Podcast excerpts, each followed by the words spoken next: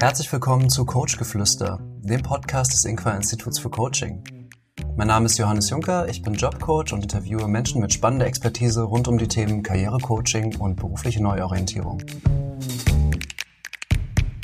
Mein Gast heute ist Silvia Reckel, Karrierecoach aus Hannover und seit 2016 in Kooperation mit dem Inqua Institut Silvia war in den Bereichen Kommunikation, im Personalwesen und in der Organisationsentwicklung tätig und das in verschiedenen Branchen und Organisationen vom Startup bis hin zum großen Konzern. Ich spreche heute mit Silvia darüber, was unsere Familie mit unseren beruflichen Entscheidungen zu tun hat, über ihre ganz persönlichen Erfahrungen im Umgang mit diesem Thema im Coaching und warum Werte in der Personalauswahl so wichtig sind. Silvia, schön, dass du da bist und herzliche Grüße nach Hannover. Ja, ich freue mich auch sehr, dass ich hier sein kann und freue mich sehr über diese Verbindung äh, Berlin-Hannover, die hier gerade läuft zwischen uns. Ja, super. Ich muss sagen, als ich die Liste gemacht habe mit äh, den potenziellen Gästen für den Podcast, warst du ganz oben mit dabei. Wir kennen uns ja schon wirklich sehr lange, also praktisch seit meiner, meinem ersten Tag bei Inqua vor fünf Jahren. Du warst damals ähm, mit die erste, die Inqua aus Berlin woanders hingetragen hat, nämlich nach Hannover. Und ähm, in diesen fünf Jahren dürfte ich schon ganz viel von dir lernen. Eigentlich immer, wenn wir in Kontakt sind, kann ich daraus was mitnehmen. Und sei das jetzt im persönlichen Kontakt oder auch bei der Ausbildung ähm, in unseren Methoden, habe ich auch von dir lernen dürfen, gerade zum Thema Genogrammarbeit, über das wir ja auch heute noch ein bisschen genauer reden möchten. Und deswegen finde ich es total schön, dass wir heute mehr Zuhörerinnen haben, die ähm, auch ein bisschen Freude an diesem Einblick bekommen können. Zum Start, du hast ähm, auch vorher, als wir uns ausgetauscht haben, schon gesagt, so der rote Faden ist bei dir das Systemische einerseits und das Lebendige. Und das, das zeigt sich ja dann auch so ein bisschen in dem Thema Coaching, also das Mensch zu Mensch, von Mensch zu Mensch, das Lebendige und das Systemische.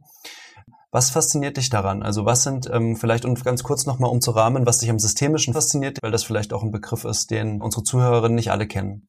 Mhm. Also das Systemische ist ja dadurch charakterisiert, dass äh, man den Blick aufs Ganze lenkt. Auf das ganze System, in dem sich zum Beispiel ein Klient oder eine Klientin befindet, äh, was also nicht nur ihre Person umfasst, sondern äh, auch alles das, was drum, äh, sich drumherum befindet.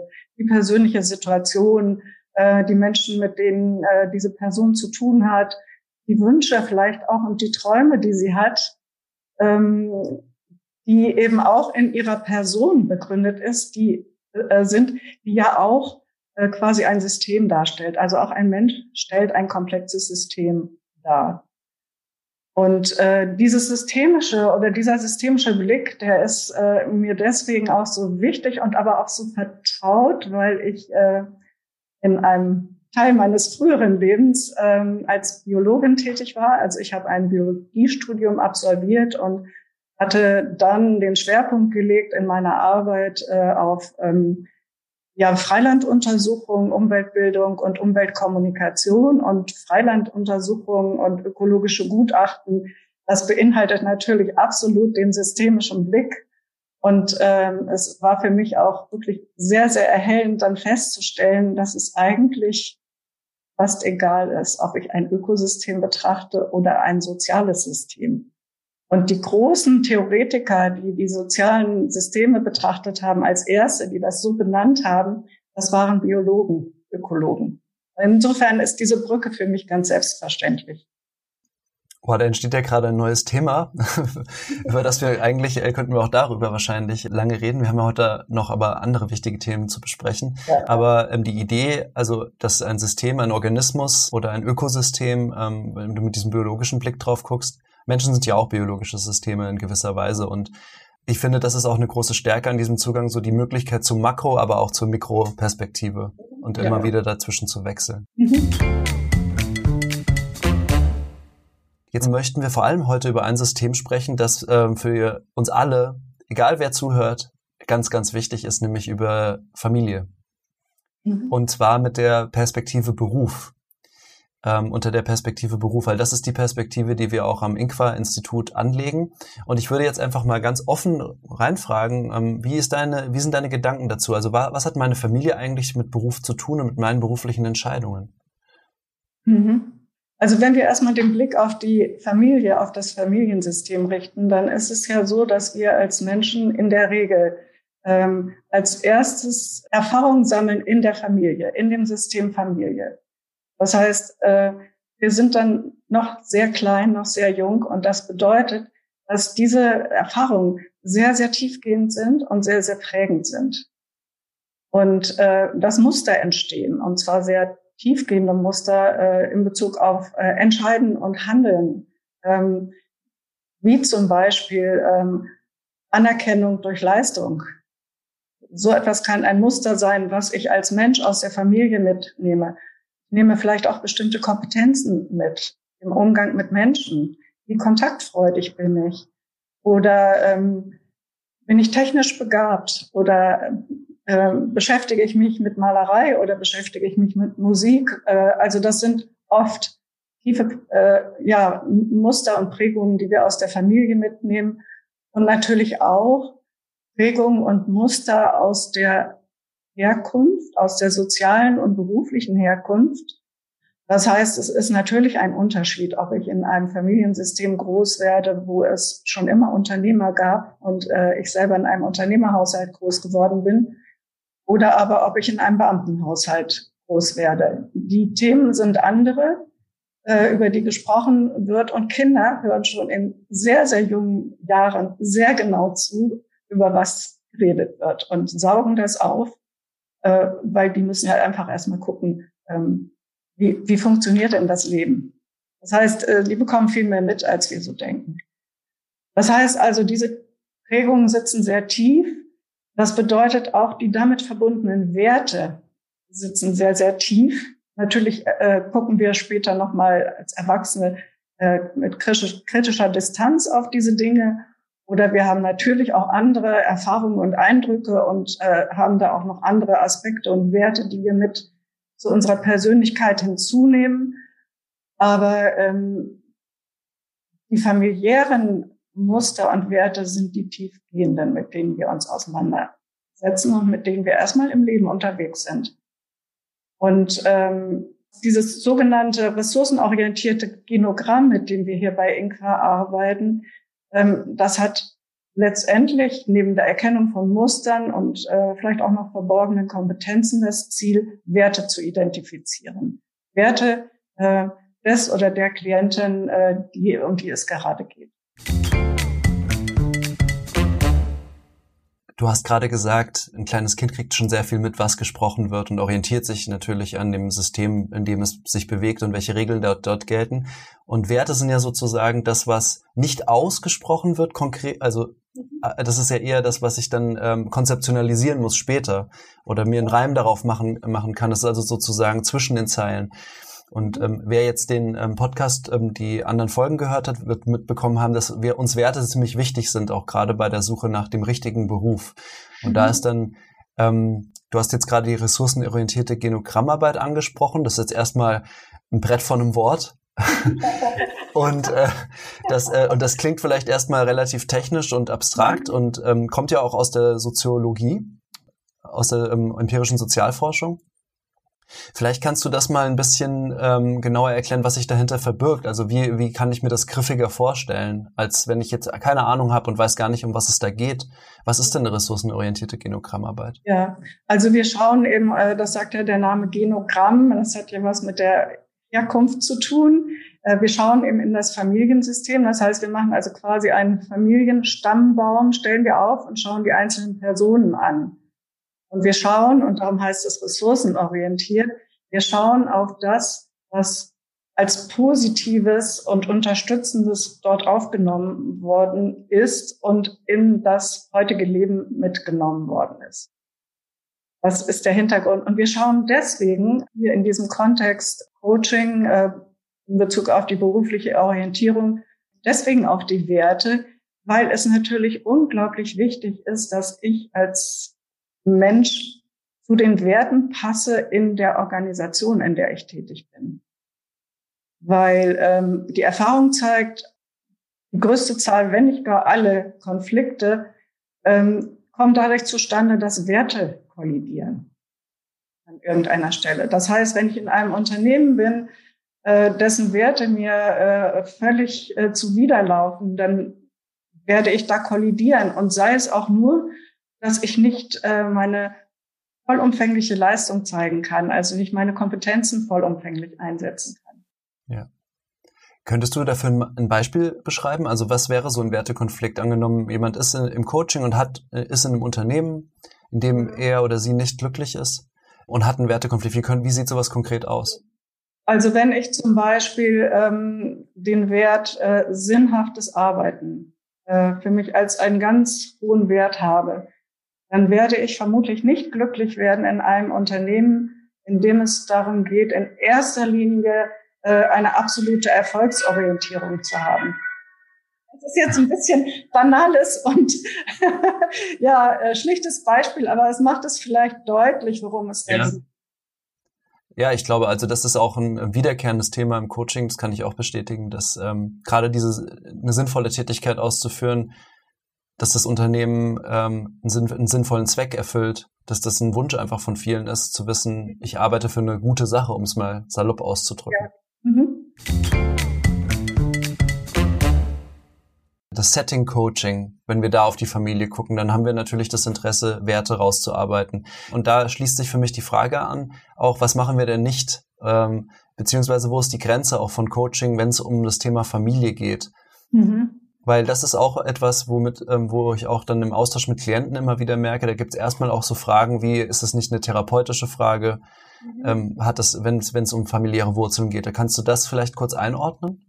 Ja, ähm, das ist gerade bei dem äh, Thema Genogramm natürlich ein ganz äh, wesentlicher Punkt, weil äh, Genogrammarbeit kommt ja auch oder wird viel eingesetzt in der Familientherapie.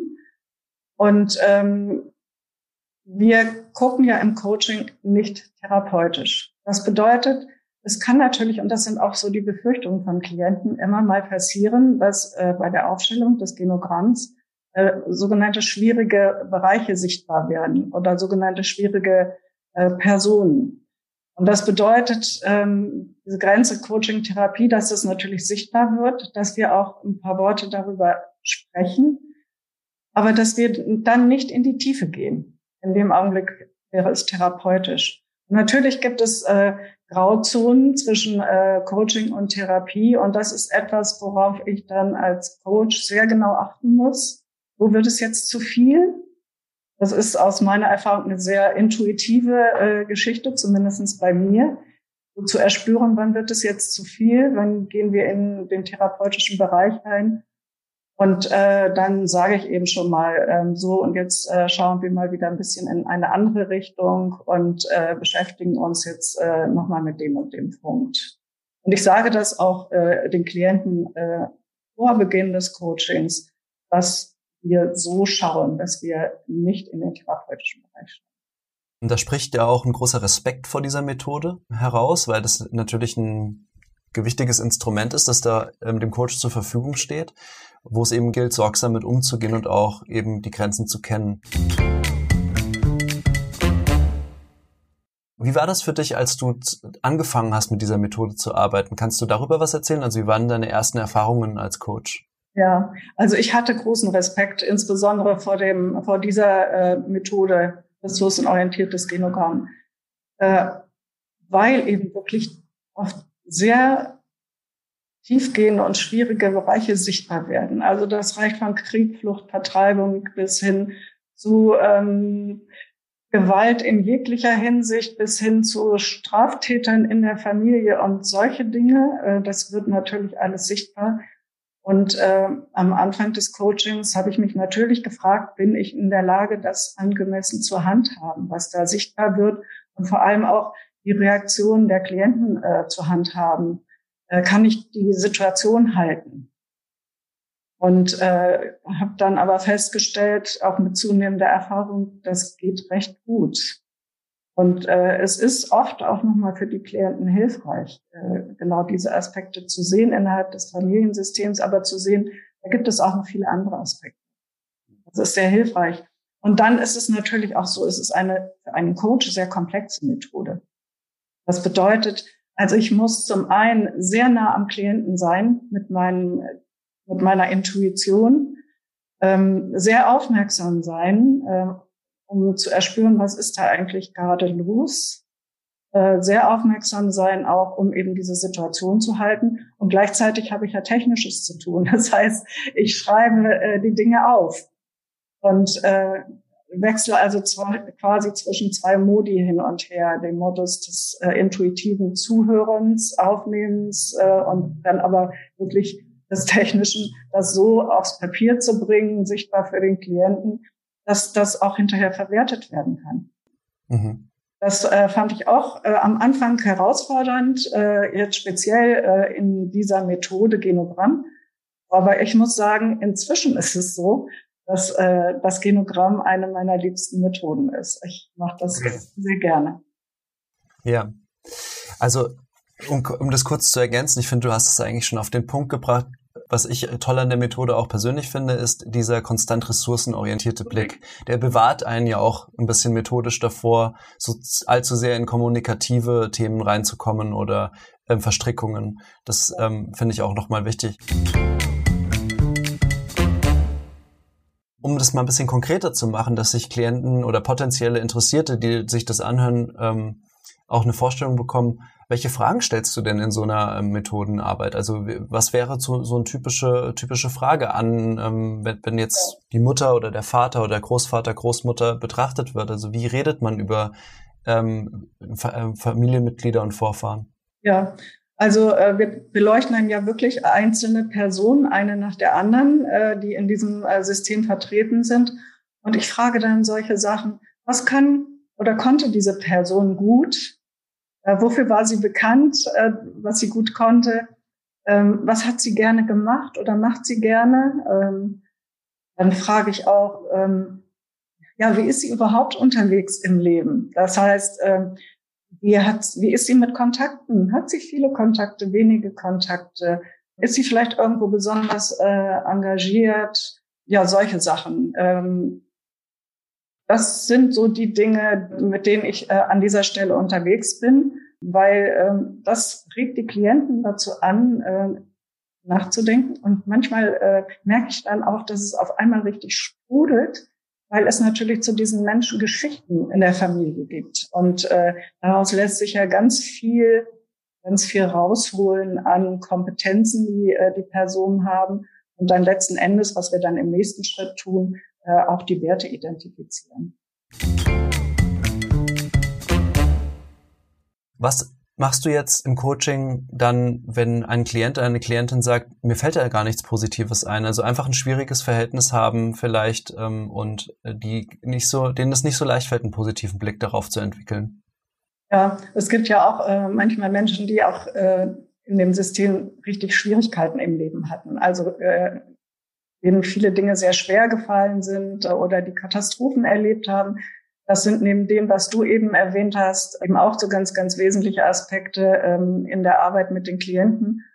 Und da stelle ich dann zum Beispiel die Frage, ähm, was hat dieser Person, diesem Menschen geholfen, dennoch gut durchs Leben zu kommen, in irgendein, und sei es auch nur überhaupt durchs Leben zu kommen. Äh, das heißt, es muss ja da auch Ressourcen gegeben haben, um zum Beispiel auch traumatische ähm, Dinge, äh, die die Person im Leben erlebt hat, so zu verarbeiten, dass sie weiterleben konnte. Was hat ihr dabei geholfen? Das sind oft dann nochmal ganz wesentliche Aspekte, die äh, die Klienten auch so noch nicht gesehen haben. Weil sie oft dann sehr hadern mit dieser Person, die dann vielleicht sehr hart geworden ist aufgrund dieser Erlebnisse die ja aber trotzdem auch bestimmte Dinge in ihrem Leben gut bewältigt hat. Mhm. Und insgesamt ist es eigentlich so, äh, dass die Klienten sehr positiv äh, auf das äh, Genogramm reagieren, also auf diese Genogrammarbeit und die meisten das quasi als Geschenk empfinden, was sie bekommen. Also man hat das ja sonst nicht so, dass man in einem geschützten Raum und mit Begleitung auf diese sehr, sehr persönlichen Prägungen schaut. Und manche sind auch wirklich sehr berührt davon, mhm. wenn sie das so vor sich sehen. Auch das hat man sonst nicht, dass man äh, die Dinge quasi so aufgeblättert, auf Papier gebracht, vor sich sieht und anschauen kann und darüber sprechen kann. Was sind denn so ähm, Erlebnisse, die du hattest in der Arbeit mit dem Genogramm? Also du hattest ja schon extrem viele äh, Klientinnen und Klienten und unterschiedlichste Lebensläufe und ähm, Systeme vor dir. Gab es da so Aha-Momente, wo du merktest, wow, da ist jetzt wirklich ein Groschen gefallen, das war jetzt wirklich eine neue Erkenntnis? Hm, das äh, bezieht sich manchmal auf diese sogenannten schwierigen Personen, die äh, sehr gerne ausgeblendet werden von den Menschen, nach dem, also ne, abgestempelt, äh, die werden an die Seite gestellt und äh, man neigt äh, dann eher dazu, sie zu ignorieren in Bezug auf die Wirkung auf das eigene Leben und äh, lebt mit dieser Vorstellung, die hat überhaupt nichts zu meiner Entwicklung beigetragen. Und äh, erlebt das immer wieder, äh, wie berührend das auch äh, ist, für die Klienten zu erkennen, dass da doch etwas gekommen ist und etwas sehr Positives. Und äh, der Ausspruch, äh, das habe ich noch nie so gesehen, das ist ja unglaublich, der taucht äh, in solchen Situationen immer wieder auf. Und dann gibt es natürlich auch andere äh, Dinge, die, ich sage mal, ein bisschen handfester sind. Also ein Fall, den ich äh, auch immer mal wieder habe, dass dann plötzlich äh, festgestellt wird, oh, da gab es ja doch Unternehmer in meinem, äh, in meiner Familie. Das waren vielleicht kleine Unternehmer, die irgendwie ein kleines, äh, einen kleinen Handwerksbetrieb oder ähnliches hatten, aber natürlich vor den gleichen Herausforderungen standen wie andere Unternehmer auch. Und diese Person, um die es jetzt gerade geht, dieser Klient oder diese Klientin wollen sich selbstständig machen und sehen, oh, das hat es ja in meiner Familie schon gegeben. Das habe ich gar nicht gewusst. Er hat das ja auch gut hingekriegt. Und ja. das natürlich auch etwas sehr Unterstützendes. Ja, das kann eine große Ermutigung sein, äh, mhm. nicht, zu, nicht zu unterschätzen. Und äh, was mich jetzt auch noch zu, zur weiteren Nachfrage bringt, ähm, erlebst du es auch, dass Klienten dann nochmal Kontakt auch suchen mit ähm, Familienmitgliedern und das mit denen besprechen? Also sagen, ich habe jetzt diese Methode gemacht und oder zum Beispiel jetzt konkret in dem Fall, da gibt es vielleicht eine Tante oder einen Onkel, der ähm, Unternehmer ist, der irgendwie doch äh, ähm, so im Hintergrund irgendwie immer da war. Gibt es dann auch so ähm, Erzählungen, dass du das dann erlebst, dass die sagen, mit dem will ich nochmal sprechen und nochmal den Kontakt intensivieren? Das äh, erlebe ich nicht regelmäßig. Äh, aber ich erinnere mich durchaus an einen Fall, wo das äh, passiert ist. Und es war auch in der Tat so, dass das kein Familienmitglied war, das in der direkten Linie äh, verortet war, sondern äh, eben äh, auch, ich glaube, eine Tante oder ein Onkel war es, meine ich. Ähm, das ist dann natürlich sehr hilfreich, äh, da dann äh, sehr vertrauensvoll, also familiär vertrauensvoll vielleicht nochmal nachfragen zu können. Was waren denn die Herausforderungen? Was hast du denn gemacht? Und äh, wie war das denn? Was sehr oft passiert ist, ähm, dass Klienten feststellen, sie wissen gar nicht so viel. Weil ich frage ja dann zum Beispiel äh, bis in die Großelternebene, in welchem Jahr sind die Personen geboren? Äh, wie hießen die mit Vornamen? Und dann äh, stellen Klienten oft fest, und manchmal ist es auch nur auf einer Seite, dass ihnen diese Informationen komplett fehlen. Und da erlebe ich es dann, dass sie äh, anfangen, äh, andere Personen im, im System anzurufen, die Informationen nach haben, dass ihnen auch klar wird, wenn diese Person nicht mehr lebt, dann haben sie gar keinen Zugriff mehr auf diese Informationen und das auch als eine große Chance sehen, äh, ihren Blick auf ihr Familiensystem zu vervollständigen. Schön, dass du das nochmal sagst, weil das auch, glaube ich, eine gute Anregung ist für alle, die zuhören und vielleicht jetzt keinen Coaching-Bedarf haben, aber trotzdem Interesse haben, sich damit vielleicht mal ein bisschen tiefer zu beschäftigen und jetzt angeregt sind. Es ist vielleicht spannend, auch solche Informationen einfach aus Interesse zusammenzutragen. Mhm. Also Geburtsjahre, ehemalige Berufe, was ist da ähm, gewesen? Ähm, das gibt einem ja auch so schon nochmal vielleicht neue Fragen oder neue Ideen. Ja. Mhm. Ich möchte auch mit dir jetzt nochmal den Transfer machen rüber zum Thema Personalauswahl, weil du, weil das Spannende an deinem Profil unter anderem ist ja auch, dass du einerseits die Coach-Perspektive hast, aber eben auch die Personalerinnenbrille. Und ähm, da möchte ich gerne nochmal das Thema Werte aufgreifen. Aus deiner Sicht, ähm, warum sind denn Werte bei der Personalauswahl so wichtig? Also aus Unternehmenssicht vielleicht einerseits, aber auch aus Sicht von Bewerberinnen. Ja, es ist natürlich aus äh, beiden Perspektiven wichtig, äh, weil es geht da auch ganz klar um die Passung. Das bedeutet, wenn ich das mal aus Unternehmersicht äh, schildere, es hilft mir als Unternehmen nichts, wenn ich da einen Kandidaten oder eine Kandidatin habe, die fachlich perfekt passt, die alles mitbringt, die aber ähm, von ihren Werten und ihrer Persönlichkeit nicht passt, nicht ins Team passt, nicht zum Unternehmen passt, ähm, was die Werte angeht. Und äh, das würde unter Umständen bedeuten, wenn ich den Blick darauf nicht lenke, sondern nur auf die fachlichen äh, Aspekte schaue, dass ich jemanden einstelle und dann während der Probezeit feststelle, also hier gibt es Schwierigkeiten, weil die Vorstellungen ähm, so unterschiedlich sind, dass es ständig Reibung gibt. Und das würde schlimmstenfalls bedeuten, dass man sich äh, während der Probezeit wieder trennt. Und das ist natürlich für ein Unternehmen äh, immer auch ein Verlust von Zeit und damit auch Geld. Das heißt, ich muss die Ausschreibung neu machen, ähm, ich muss eine neue Bewerberauswahl machen und die Stelle ist in der Zeit immer noch nicht besetzt. Und das kostet natürlich auch Geld. Und äh, darum habe ich äh, auch immer sehr viel Wert auf genau diese Aspekte gelegt, ähm, auf äh, diese Aspekte Passung äh, in Bezug auf die Persönlichkeit, Passung ins Team, Passung ins äh, Unternehmen, aber auch in Bezug auf die Werte. Ich habe immer Fragen gestellt, wie äh, beispielsweise, was leitet Sie bei Entscheidungen in Ihrem Leben? Damit meine ich nicht die äh, Bauchfrage oder die Kopffrage, sondern ähm, welche Werte leiten Sie an dieser Stelle? Was ist Ihnen wirklich wichtig? Was ist Ihnen wichtig im Leben? Das sind äh, einfach ganz wesentliche Aspekte. Das waren so einleitende Fragen, wo wir dann bei tiefergehenden Fragestellungen zum Thema Werte gekommen sind. Da möchte ich kurz einhaken. Ein äh, Satz, der mir so total schön hängen geblieben ist aus der Einarbeitung in die Genogrammarbeit, die ich ja durch dich erhalten habe, war, ähm, Werte sind die Sterne, nach denen wir so unser Handeln ausrichten. Und das finde ich einen total schönen Satz, der das zusammenfasst. Kannst du noch mal so ein paar Beispiele für Werte nehmen? Also ich, wir, wollen auch noch mal gleich die Sicht des Bewerbenden einnehmen, um zu schauen, warum ist es für den oder für die wichtig zu ermitteln, passt dieses Unternehmen zu meinen Werten?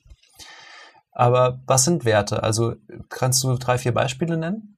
Ja, also insgesamt äh, ist es sehr interessant, was Menschen sagen, was Werte sind. Ich frage die Klienten in der Regel auch immer. Manche sagen, es ist die Basis. Das ist ganz interessant. Das äh, ist ja was ganz anderes als die äh, Leitsterne. Und äh, das macht aber deutlich, was für eine große Bedeutung das äh, im Leben hat. Ähm, es ist äh, irgendwie beides. Ich sage gerne, es sind die Leitsterne, an denen äh, man das Handeln ausrichtet.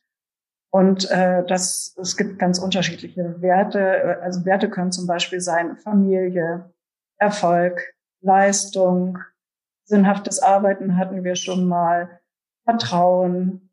Hm, so etwas sind Wert Ehrlichkeit. Wobei bei dem Wert Ehrlichkeit äh, so deutlich wird, ähm, also wir sprachen ja von den Leitsternen, dass das äh, ein Leitstern ist in der Form, dass ich äh, diese Werte, die ich habe, vielleicht nie um, äh, vollumfänglich lebe und erreiche, sondern ich richte mein Handeln danach aus. Und gerade bei dem Wert Ehrlichkeit äh, ist es ja so, dass kein Mensch vermutlich immer vollumfänglich ehrlich ist, obwohl er den Wert Ehrlichkeit vielleicht als den seinen benennt. Ja, also es ist eher dann ein Orientierungspunkt oder so ein Ideal vielleicht auch. Genau. Und es gibt durchaus äh, sich widersprechende Werte. Das erlebe ich auch immer wieder. Hat, wir Menschen sind ja ziemlich komplexe Wesen. Und das bedeutet, dass ich äh, durchaus auch widerstreitende Werte haben kann. Also so ein Klassiker ist zum Beispiel ähm, Abenteuer und ähm, ja, Herausforderung auf der einen Seite und Sicherheit auf der anderen Seite. Und da geht es dann auch darum, wenn so etwas auftritt, genau nochmal hinzuschauen. Äh, in welcher Ausprägung ist das eine oder das andere vorhanden? Ähm, ist es vielleicht lebensphasenabhängig? Äh, der Klassiker ist ja, dass das Abenteuer, die Abenteuerlust nachlässt. Ist nicht immer so, aber rein statistisch. Oder dass es kontextabhängig ist. Und äh, das gerade an der Stelle in Bezug auf berufliche Orientierung gut auseinanderhalten zu können, äh, ist oftmals sehr wichtig, wenn ich mich entscheide, wo soll das denn in Zukunft hingehen. Genau unter dieser Folie fragen wir mal jetzt, ähm, angenommen, ich, ähm, ich bin gerade auf Jobsuche und ich ähm, schaue mir unterschiedliche Unternehmen an. Warum sollte ich denn da genauer hingucken, ob das Unternehmen, vielleicht gibt es ja Unternehmen, die stehen für Abenteuer und Aufbruch und Innovation und Dynamik. Und wenn ich jetzt eher der bequeme Typ bin, um es mal so auszudrücken, ähm, ist es dann das Richtige für mich? Also ich werde wahrscheinlich eher nicht glücklich werden. Wenn ich jemand bin, der Sicherheit braucht, äh, werde ich zum Beispiel nicht glücklich werden, wenn ich in ein Startup gehe, was mit äh, hohem Risiko unterwegs ist. Wenn ich jemand bin, der oder die Abenteuer liebt oder zumindest Herausforderung, ähm, werde ich sicherlich nicht glücklich werden, wenn ich in einer Behörde tätig bin. Und das also wirklich genau auseinanderzuhalten, das ist ganz wichtig, um äh, klar zu haben, an welcher Stelle äh, schaue ich denn jetzt nach äh, Stellenausschreibungen? Wo bewerbe ich mich? Ja. Hab herzlichen Dank. Das war ein toller Einblick in dieses spannende Thema Werte und Familie und Genogrammarbeit. Wir verlinken natürlich unten in den Show Notes ähm, verschiedene Links zum Thema, zum äh, Fachartikel zum Thema etc und außerdem auch den Link zu einem Biografie-Check. Das ist ein Test, den auch Klienten am INQUA-Institut durchführen, wo es äh, schon mal darum geht, so die eigenen Prägungen äh, des Aufwachsens zu reflektieren. Der ist kostenfrei und ähm, einfach zugänglich. Und da kriegt man vielleicht schon eine kleine Idee, wohin die Reise geht, auch mit der Reflexion dieser Methode. Zum Abschluss, Silvia, möchte ich dir noch drei Schnellfeuerfragen stellen, auf die du gerne schnell und kurz und knapp antworten kannst. Aber wenn du ein bisschen ausholen möchtest, ist auch das gestattet. Und meine erste Frage ist, weil wir uns ja mit Prägungen beschäftigen, was ist ein Buch, das du gelesen hast, das dich und deine Weltsicht geprägt hat? Was mich und meine Weltsicht geprägt hat. Also vielleicht erzähle ich eher, was ich im Moment lese. Das ist auch fein. Ähm, also ich bin ein ziemlich neugieriger Mensch und äh, lese sehr viel. Also es gehört mit zu meinen liebsten Beschäftigen, Beschäftigungen. Ich glaube, es gibt keinen Tag, an dem ich nicht lese. Und ich lese im Moment recht viele Bücher, ähm, also Romane und auch biografische Erzählungen äh, von Menschen mit nicht deutschen Wurzeln, also anderen kulturellen Herkünften. Also ich habe zum Beispiel gelesen von Ronja Othmann Die Sommer. Das ist äh, ja ein Roman, der im kurdischen Milieu spielt, also eine kurdische äh, Familie hier in Deutschland und die kulturellen Schwierigkeiten, die auftreten für diese junge Frau, die dort im Mittelpunkt steht. Dann habe ich jetzt gelesen von Deborah Feldmann, Unorthodox, und habe jetzt vor mir von Nava Ibrahimi das Buch Das Paradies äh, meines Nachbarn. Und das sind alles ähm, Bücher, die im, ja, die einen ähnlichen Hintergrund haben. Mich interessiert es einfach. Ich merke aber, dass mir das auch sehr hilft bei meiner Arbeit. Das glaube ich. Total. Und da, da spielt sie, äh, kommt ja auch wieder das Lebendige, das Systemische. Also so System, äh, das, da spielen ja auch Systeme eine Rolle. Also so wie ich es höre jetzt. Ähm, und äh, der Blick in ähm, vielleicht dir zunächst fremde Systeme oder neue Systeme. Verlinken wir natürlich auch alles unten in den Show Notes, die ganzen Buchtipps, die du uns gegeben hast. ähm, ja. Dann noch eine andere Frage. Ähm, was ist ein Mensch oder was war ein Mensch, der dich und deinen Weg stark geprägt hat? Ein Mensch war der meine, äh, hm, mein Vater. Hm. Also wir bleiben sozusagen beim Thema an dieser Stelle. Ähm, auch ich habe natürlich ein Genogramm.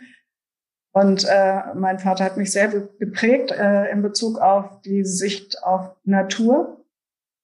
Und das hat meinen Weg dann auch ähm, in Richtung Biologie, was ja mein erstes Studium war, ähm, dann auch gelenkt. Und ähm, letztlich bin ich äh, diesen Weg immer weitergegangen. Also der Blick aufs Lebendige stammt von meinem Vater. Hm. Schön. Mhm. Und ähm, jetzt letzte Frage. Was machst du, um abzuschalten? Vielleicht außer Lesen. Ja, genau. Lesen ist ein ganz wichtiger Faktor. Ein anderer wichtiger Faktor ist Bewegung, aber auch draußen in der Natur. Also ich bin nicht so der Typ für Fitnessstudios. Also ich muss draußen sein, ich muss äh, das Wetter mitbekommen und ich muss äh, die ja, ich muss alles sehen, was draußen ist und einatmen und riechen. Und äh, damit verwandt vielleicht, ich habe einen großen Garten und äh, bewege mich auch da recht intensiv und ich würde auch da sagen, ich bin da mit dem systemischen Blick unterwegs. Ich bin nicht so die ordentliche Gärtnerin, sondern ich gucke gerne, was passiert eigentlich da gerade. Ja, gibt's ja gerade auch viel zu sehen im Moment. ja. Silvia, ich danke dir ganz herzlich für deine Zeit. Es war ein total inspirierendes und ähm, spannendes Gespräch und ich hoffe sehr, dass wir uns auch mal wieder live sehen, wenn es die Zeit und die Gelegenheit erlaubt. Ja, das würde mich auch sehr freuen, Johannes. Vielen Dank auch für das Gespräch von meiner Seite. Dir hat diese Folge gefallen? Dann freue ich mich sehr, wenn du unseren Podcast abonnierst, teilst oder weiterempfiehlst. So verpasst du keine Folge und kannst uns unterstützen. Du findest uns auch auf LinkedIn, Instagram, Facebook und natürlich in unserem Blog auf inqua-institut.de slash blog. Herzlichen Dank und auf bald. Coachgeflüster ist eine Produktion des Inqua-Instituts für Coaching in Zusammenarbeit mit News Arts. Produktion und Redaktion Judith Jensen und Johannes Juncker. Schnitt Judith Jensen. Musik Jonathan Boyle.